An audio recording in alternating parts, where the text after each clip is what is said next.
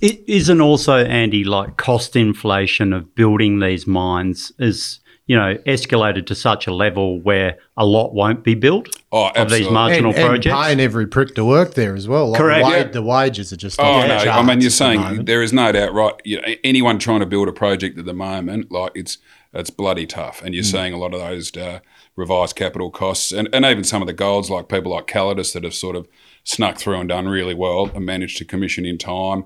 Um, but you are seeing some big revisions coming up, and you're absolutely right. Some of these marginalised, marginal, um, you know, lithium or spodumene projects that require you know, high elevated prices of probably plus two thousand dollars a ton just won't.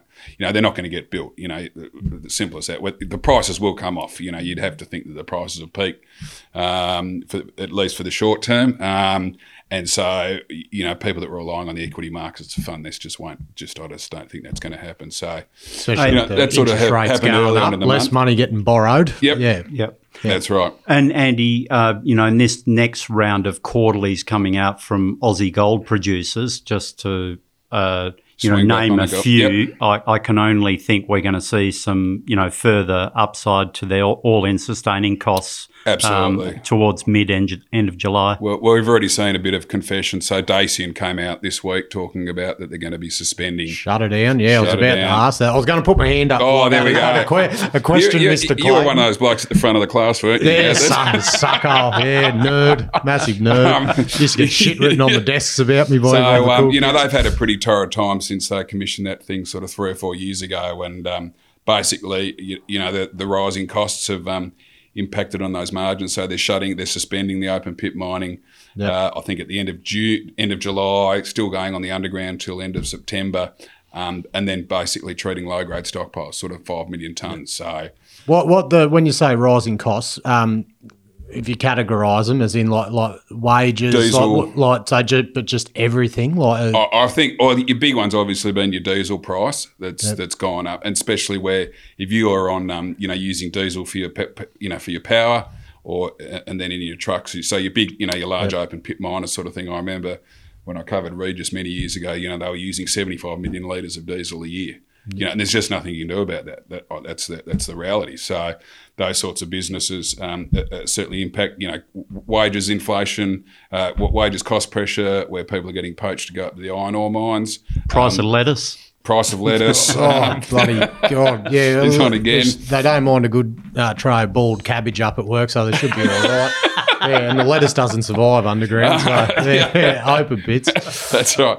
So I mean, I mean, Dacian did have some numbers out there on the cost inflation since sort of, I think, since the start of 21, and and it was pretty horrendous. I think it was 100 and you know 50 percent increase in the diesel price, um, 70 percent in contractor pricing and all that because they were trucking some of their ore to the central link. So, um, but you're right. I think the market will look very closely at these new, you know, the, the raft of quarterlies that will come through in in in July, um, and you just suspect that uh, this is, you know, no one's going to be immune. It's just going to be, you know, the better operators should be able to manage it. But you know, if you're a contractor, you pass on the rise in fuel on your fuel prices, on the diesel prices, and all that. So it's the one that's high cost marginal at the moment and not getting any, you know, debt laden. Um, and Dacian have sort of bitten the bullet early and said, no, this is the, you know, it's no use mining gold if we're not going to make any dough, which is absolutely correct. So, um, It'll be interesting to see the effect like it has on, like you know, it wouldn't take many mines to shut down to start putting you know, more people back into the Back in industry the and system, say, yep. don't drop my fucking wage, you pricks. Bloody, uh, but that, that's what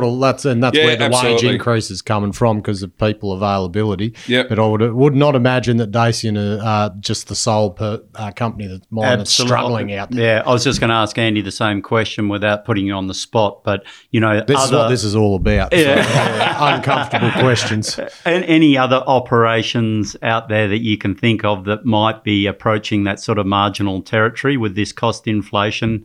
Um, oh, there's sort of ones that have been reasonably well flagged. I mean, or, or not reasonable.